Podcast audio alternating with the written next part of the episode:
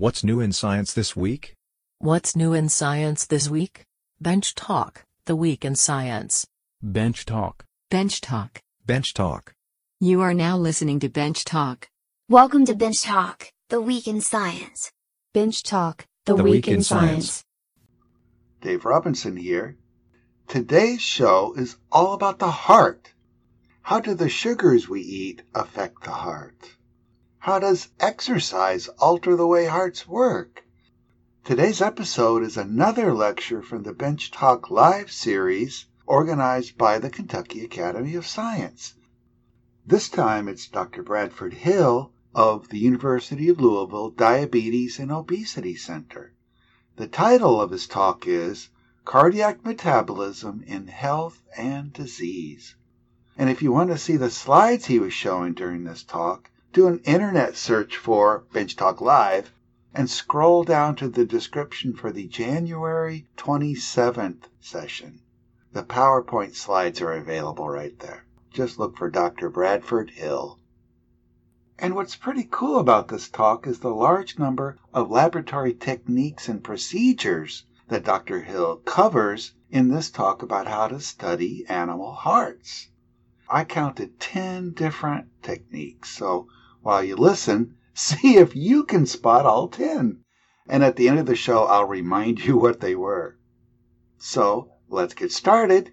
Here is Amanda Fuller, Executive Director of the Kentucky Academy of Science. So, our next speaker, then, I'm going to turn it over to Brad Hill. Brad Hill is a researcher at the University of Louisville Diabetes and Obesity Center and is studying cardiac metabolism. So, thank you for joining us. I will turn it over to you. Thank you very much. So, uh, what I wanted to do today is try to, is it's going to be a deep dive into metabolism. That's what we study uh, a lot here in the in Diabetes and Obesity Center. But we study really how metabolism in the heart influences cardiac remodeling. And we like to study this in the context of physiological remodeling, such as happens with exercise, for example, athlete's heart, or during pregnancy. For the pregnant, uh, the maternal heart gets much bigger during pregnancy because it has to pump a lot of blood. And then we also study it in, in the context of pathological stressors such as hypertension and myocardial infarction. So basically, in our lab, we really study three main areas. We try to understand how metabolism regulates heart failure, influences uh, uh, the propensity for developing heart failure, but also can be used as a therapy potentially. We try to understand how metabolism regulates regeneration. We use uh, various, even small models such as worms for this, but also uh, trying to understand how the myocytes can be coaxed to proliferate. And then we, uh, what I'm going to spend most of the time today talking about is how maybe exercise, uh, how metabolism regulates exercise-induced changes in the heart that may cause it to not only get bigger but also uh, promote uh, resilience. And we study uh, a lot in the context of glucose metabolism, the six-carbon molecule. Of course, glucose is a sugar. It's a very common substrate for all tissues, most tissues anyway.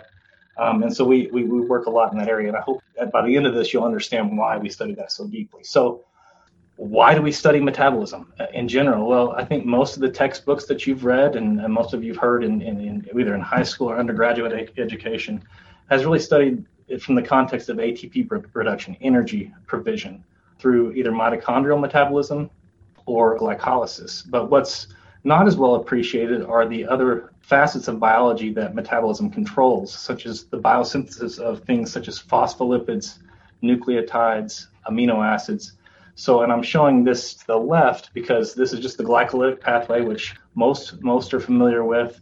And the intermediates of these pathways can be used not only for energy, but they have to make there's a decision made by the cell at some level to coordinate um, the glucose-derived carbon to these other pathways to make various biomolecules. Metabolism is also very important in controlling redox state, not only pyridine nucleotide pools, but also natural antioxidants that are in all of our cells, such as glutathione. And it's very important in signaling and transcription, uh, regulation of gene expression. So it can activate key kinase pathways such as AMP kinase, mTOR pathway, the AKT pathway, and it can also regulate epigenetic modification as well. And so one of the really deeper questions that we're trying to understand is how does a cell know when and where to shuttle nutrients? So I'm showing a very uh, simplified schematic of some pathways on the left glucose can be taken into the cell through glucose transporters, and it goes through several different interconversions. all the way to pyruvate. But there are several alternate fates as well, as I mentioned before, and many of these intermediates sit at what's called a branch point. For example, glucose 6 phosphate, fructose 6 phosphate, um, glyceraldehyde phosphate. All of these sit at a branch point where they, they, they can have a choice of going down one a few different paths.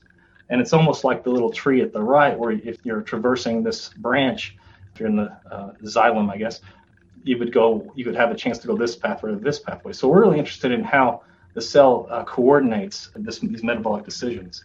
And it's much more complicated than that. This is a metabolic, this is a very simplified metabolic map. And you see that it's all connected. It's a giant web. So if you pull one little string, the whole thing tends to come with it in some way, shape, or form. So, in the context of heart failure, uh, and there's a few different types of heart failure. I'm showing two simplified forms here. In one, the heart can't fill. This is diastolic dysfunction. Um, this commonly happens in diabetes, in, in um, type 2 diabetics. And there's also changes in systolic function, meaning the heart can't pump properly. The walls tend to thin, the chambers dilate, and the heart just doesn't have the power to pump. And what's been noticed in the literature over the years is that uh, this uh, heart failure is associated with a, a, change in, in the fate of glucose. So glucose, instead of being converted by pyruvate and used to form acetyl CoA and make energy in the mitochondrion, it a lot of it's kicked out to lactate. So you're actually this is a six carbon molecule. You, you're actually losing three carbons. So this is a very inefficient way to make energy because you're actually losing three carb half of what you take in, basically. And, however, it's really not been clear of what really happens in metabolism in different forms of remodeling, such as occurs with exercise. So, with aerobic exercise, if uh, you do it fairly intensely and regularly, you'll have a form of growth in which the heart will get 10%, 15% bigger. And this is associated with an increase in the volume of the uh, of the ventricles, and also an increase in the you know, a little bit of an increase in the size of the wall. So the heart has a better volume and pumping power in the context of resistant exercise, such as squats, this, these, these types of exercises tend to increase blood pressure transiently. Really heavy leg presses, for example, will increase blood pressure to very high levels, astoundingly high. And the heart remodels in this case in a way that's more of a concentric hypertrophy, where the walls will uh, hypertrophy a bit more, although the chamber dimension usually doesn't change that much. And so we've been trying to focus on trying to understand how metabolism in a normal physiological mode of remodeling affects metabolism. So, what I want to share with you some data collected over the last four or five years from two very talented young scientists, Andrew Gibb, who was a graduate student in the lab. He's now a, a postdoctoral fellow at Temple University and a current student in the Department of Physiology uh, in the Diabetes and Obesity Center, um, Kyle Fulghum. So, the two questions we really tried to address uh, very simple questions. How does cardiac metabolism change with exercise, as well as other conditions of heart failure? Of course, I'm going to focus on exercise today. And we really want to know do these cardiac metabolic changes cause remodeling of the heart? So we study this in the context of mice as far as the models. Um, but we use a treadmill system, which the treadmill is angled. And so these mice are having to run up a, an incline and they these mice actually love to run. So we put them on the treadmill. They get trained. They adapt. Their hearts get bigger. They have ex- increased exercise capacity. They can run farther and longer, or farther and longer and faster to some extent. And so some of the first experiments we did, we put them on the treadmill and put them at, uh, we make them run for 40 minutes at 75% of their max capacity. And right after the, the bout of exercise, uh, we collected blood for analysis because we wanted to see what other circulating substrates were available to the heart during exercise. So the heart can use many different substrates. It can use glucose, it can use fatty acids, that's its predominant source. It can use lactate, it can use some amino acids to some extent as well. And so, not surprisingly, after this exercise bout, we saw an increase in blood lactate. Lactate comes from the skeletal muscle. Um, when it uses glucose, it kicks out lactate, and that lactate is used as a source of substrate by the heart and other tissues as well. And also during exercise, you stimulate lipolysis uh, from the adipose tissue, which releases fatty acids into the blood. And we see an increase in this. And some older data, I'm not going to go over this too much. Older data show that if you just take a heart out and perfuse it with these substrates, if you increase lactate, what, what you do is increase the reliance of the heart on lactate for energy, and you actually decrease the amount of glucose that's used for energy. And if you increase palmitate, then you see the same type thing. Palmitate takes over as the major substrate, and glucose is not the substrate for energy production anymore. If you increase both, then you really squash this to where glucose is really hardly contributing at all to energy in the heart. So we wanted to ask the question well, this suggests that potentially glucose utilization uh, catabolism is decreased during exercise. So what we did is we did this same type of bout of exercise, and then we performed biochemical analyses on the heart. And I'm showing the glycolytic pathway here and some of the major enzymes that control it. And one of the major one is this enzyme called uh, PFK1, which is a, a, committed step of glycolysis and a rate limiting step of glycolysis. And it's controlled by multiple allosteric regulators. Some of them inhibit the activity of this enzyme, and some of them activate. And one of the ones that activate is a metabolic product called fructose 2,6 bisphosphate.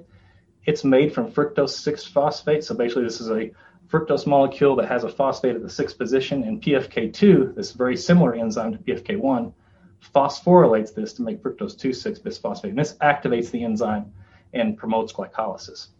So we can look at the, the levels of phosphorylation of this enzyme to see what type of activation state this enzyme's in and infer what kind of activity is going on at the level of PFK. And so when we did this, um, we performed what's called a Western blot, and this is just an, an antibody-based approach to detect this form of the enzyme. And we see in the conditions in the exercise mice, each, each one of these is an individual exercised mouse heart uh, lysate. We see that the, the immunoreactivity of this enzyme goes way down with exercise, so the phosphorylated form goes way down, which would suggest that you're removing this positive allosteric, uh, allosteric activator, which would decrease the activity of this enzyme. And if that is true, it's known that glycogen would would accumulate because when this is inhibited, glycogen the carbons back up and are stored as glycogen.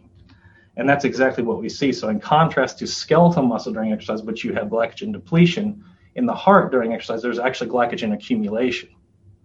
So with all of these factors together, the increase in circulating lactate and fatty acids, the decrease in PFK activity, this suggests that glucose catabolism is a decrease in the heart during an intense bout of aerobic exercise.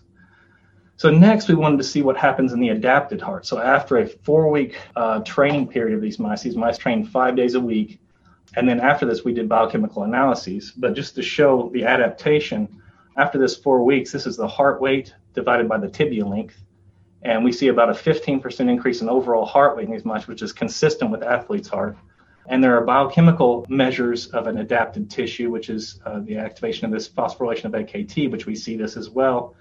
And importantly, we get we found activation of what's known as the exercise gene program in the heart, which is characterized by a decrease in the C/EBP beta and an increase in CITED4, which are just two genes that are known to control some of the other genes that regulate physiologic growth of the heart.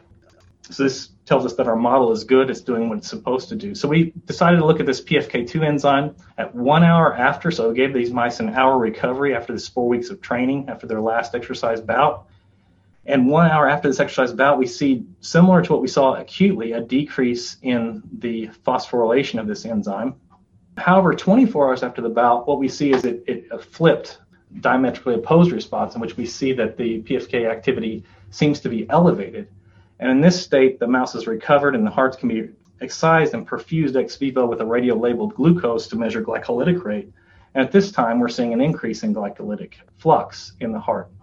So what this sets up is this paradigm of uh, metabolic periodicity, where that during the exercise bout, we think there's a decrease in glucose catabolism at the level of PFK, and this comes back up uh, during the recovery period, but with increased level of adaptation, with increased training, the basal level of this glucose catabolism goes up, but we still see this diminishment in glucose utilization.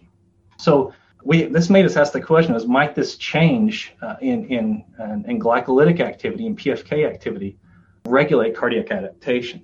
So to try to test this, we used mice that overexpress uh, mutant transgenes for this PFK2 enzyme that controls uh, this allosteric activator for PFK1.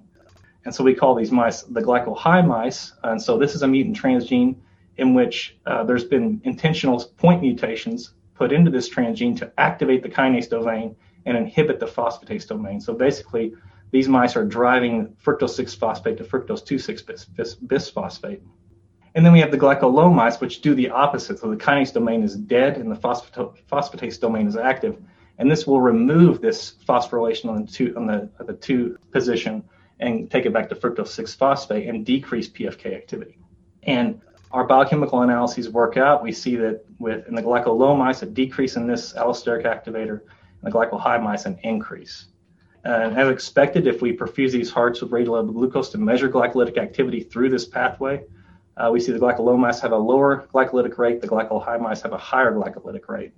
And as expected, with inhibition of PFK, um, we see the glyco-low mice have higher glycogen, the glyco-high mice have lower glycogen levels. So that the, the model works um, basically. So we next did, did a, a, studies just to phenotype these mice to understand them a little better. And what we found, these mice had bigger hearts. Their heart width to tibia length was, was, was, was more.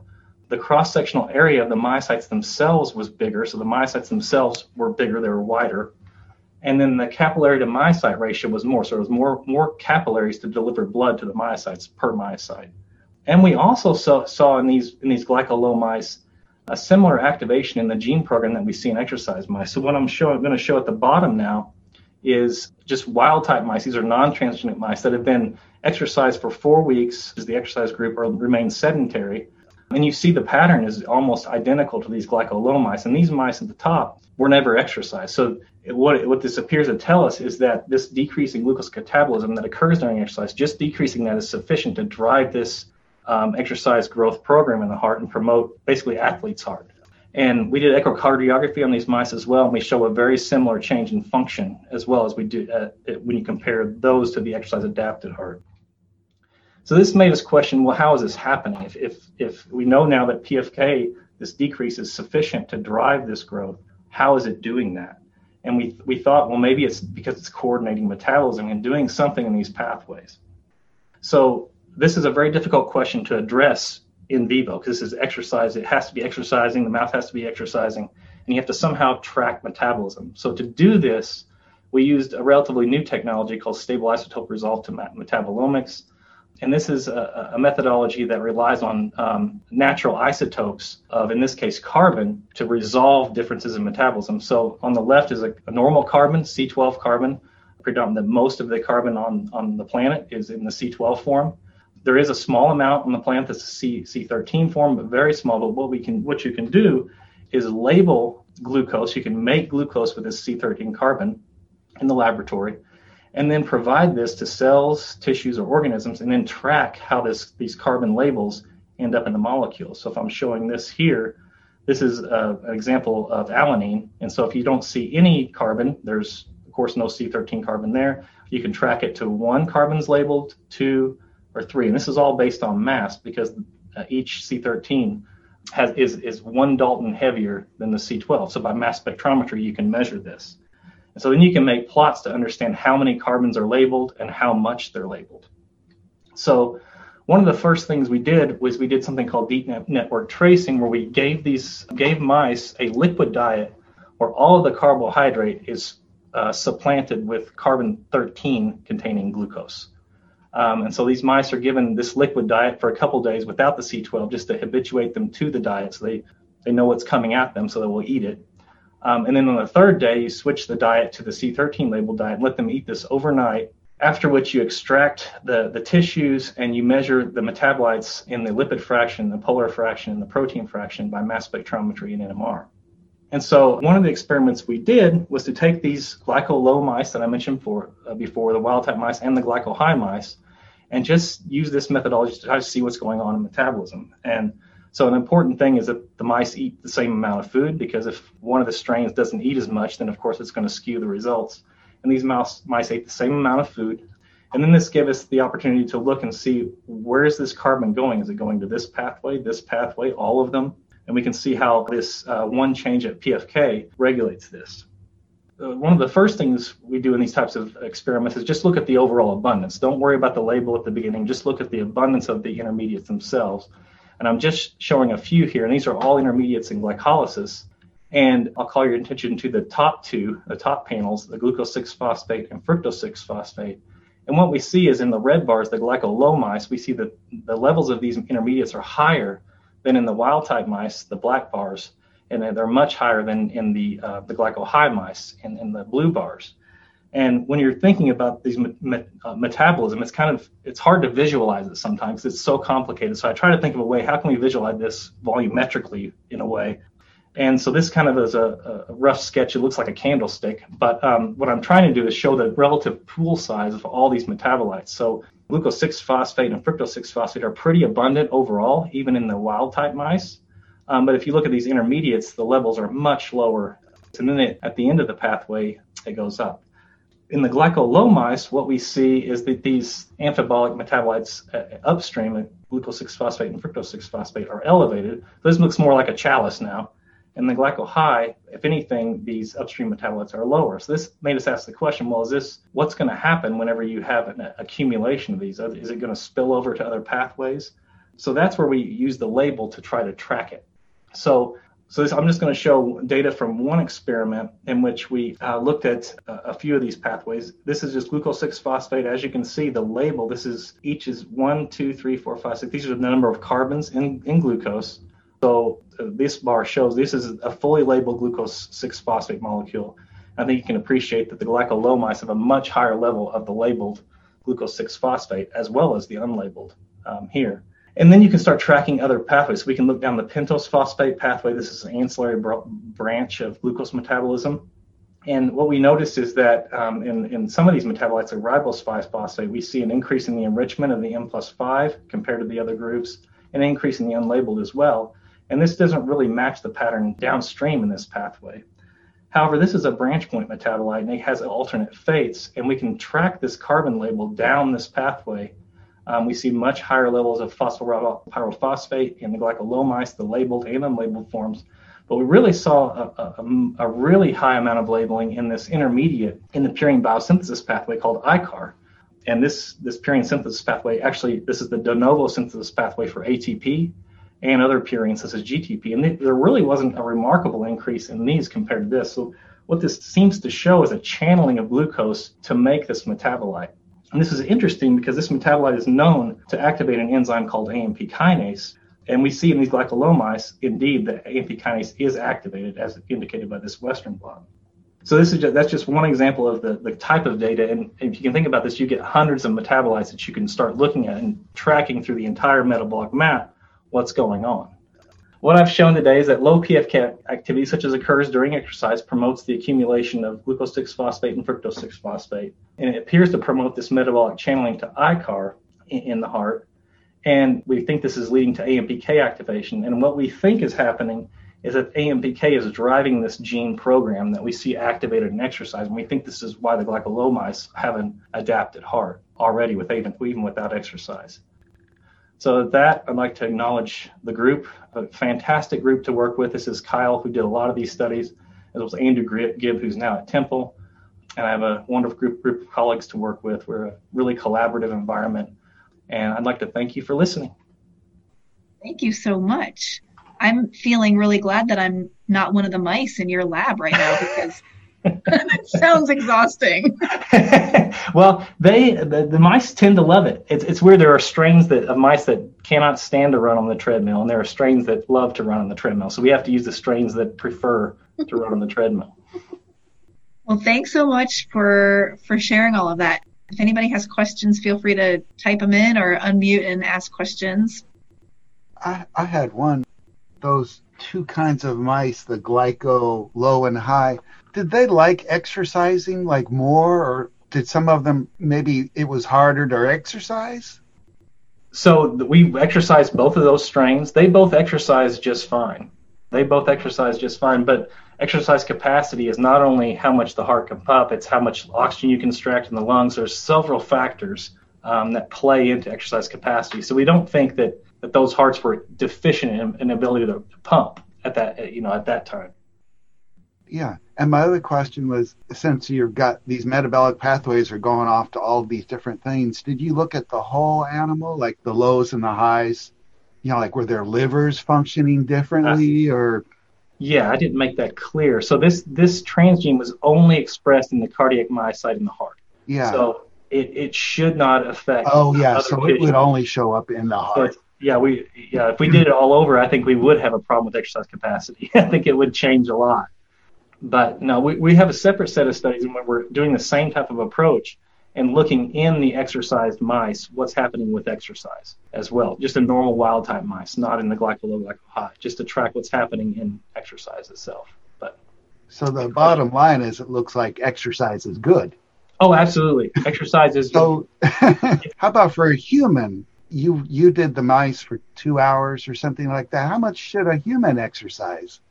Um, well, it was a recent study I saw today where because there's this there's a question there's there's the idea that ultra marathoners sometimes will have actually cardiomyopathy because they're, they're they're exercising too much. But Hmm. most of the studies now are telling us that that's hard to do. It's hard to get too much. Your body will tell you when to quit for the most time. But um, you know, moderate exercise, 30 minutes a day, every day is usually enough. Now, sometimes it depends on it's individual to individual. Some people may need more than others, right? Yeah, but what if it's not really aerobic? Like I like to walk, not super aerobic. No, no, and and and really moderate to low exercise intensity exercise doesn't cause the robust growth of the heart, but it has it has been shown to have protective effects against things such as myocardial infarction, so ischemia, reperfusion.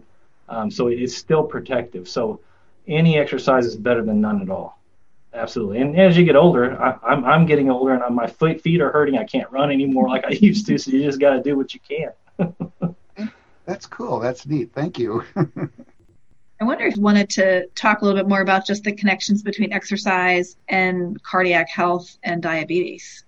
Absolutely. Yeah. Um, there's some very old literature. Uh, it's turn of the century, early 1900, when they were t- showing that some severe type 1 diabetics, when they would exercise, and they would actually not adapt properly, and it was bad for them. It was about 7% at that time of diabetics. And I think now, with better medicinal approaches, I think exercise is is very beneficial for, for diabetics. It's even, you know, if you're a smoker, this pa- this paper today that I that I saw said that even with even if you're a smoker, exercise is good. It's good to do it even if you have bad habit, right? So I, I think absolutely, and, it, and it, it improves insulin sensitivity. That's one of the main things that it does. So it really combats type two diabetes quite well. Type one is a different bear altogether. Thanks so all for coming and, and joining us this evening. And um, thanks, Thank you very everybody. That was Dr. Bradford Hill of the Diabetes and Obesity Center at the University of Louisville, and he was interviewed by Amanda Fuller of the Kentucky Academy of Science. Thank you, Brad and Amanda. And did you catch all 10 of those laboratory techniques covered in this talk? Well, it started off with lab mice running on uphill treadmills, then talked about quantifying the different metabolites in hearts after exercising, and then perfusing isolated heart cells with different sugars, and then studying the phosphorylation of phosphofructose kinase, that's that PFK. And that was done using Western blots, which means that they use antibodies to analyze a specific protein. And then number five, feeding mice with radioactive glucose to study the production of metabolites in the heart. That's called metabolomics. Six, using transgenic mice that express the PFK gene at different levels. Seven, studying the anatomy of exercising transgenic mice. Eight, echocardiography, which is the use of ultrasounds to study the heart. Nine, mass spectrometry. And finally, deep network tracing. Whew! Studying the heart is not an easy task. Oh, we've got to go now. You've been listening to Bench Talk, the Week in Science. Thanks a lot and see you next week.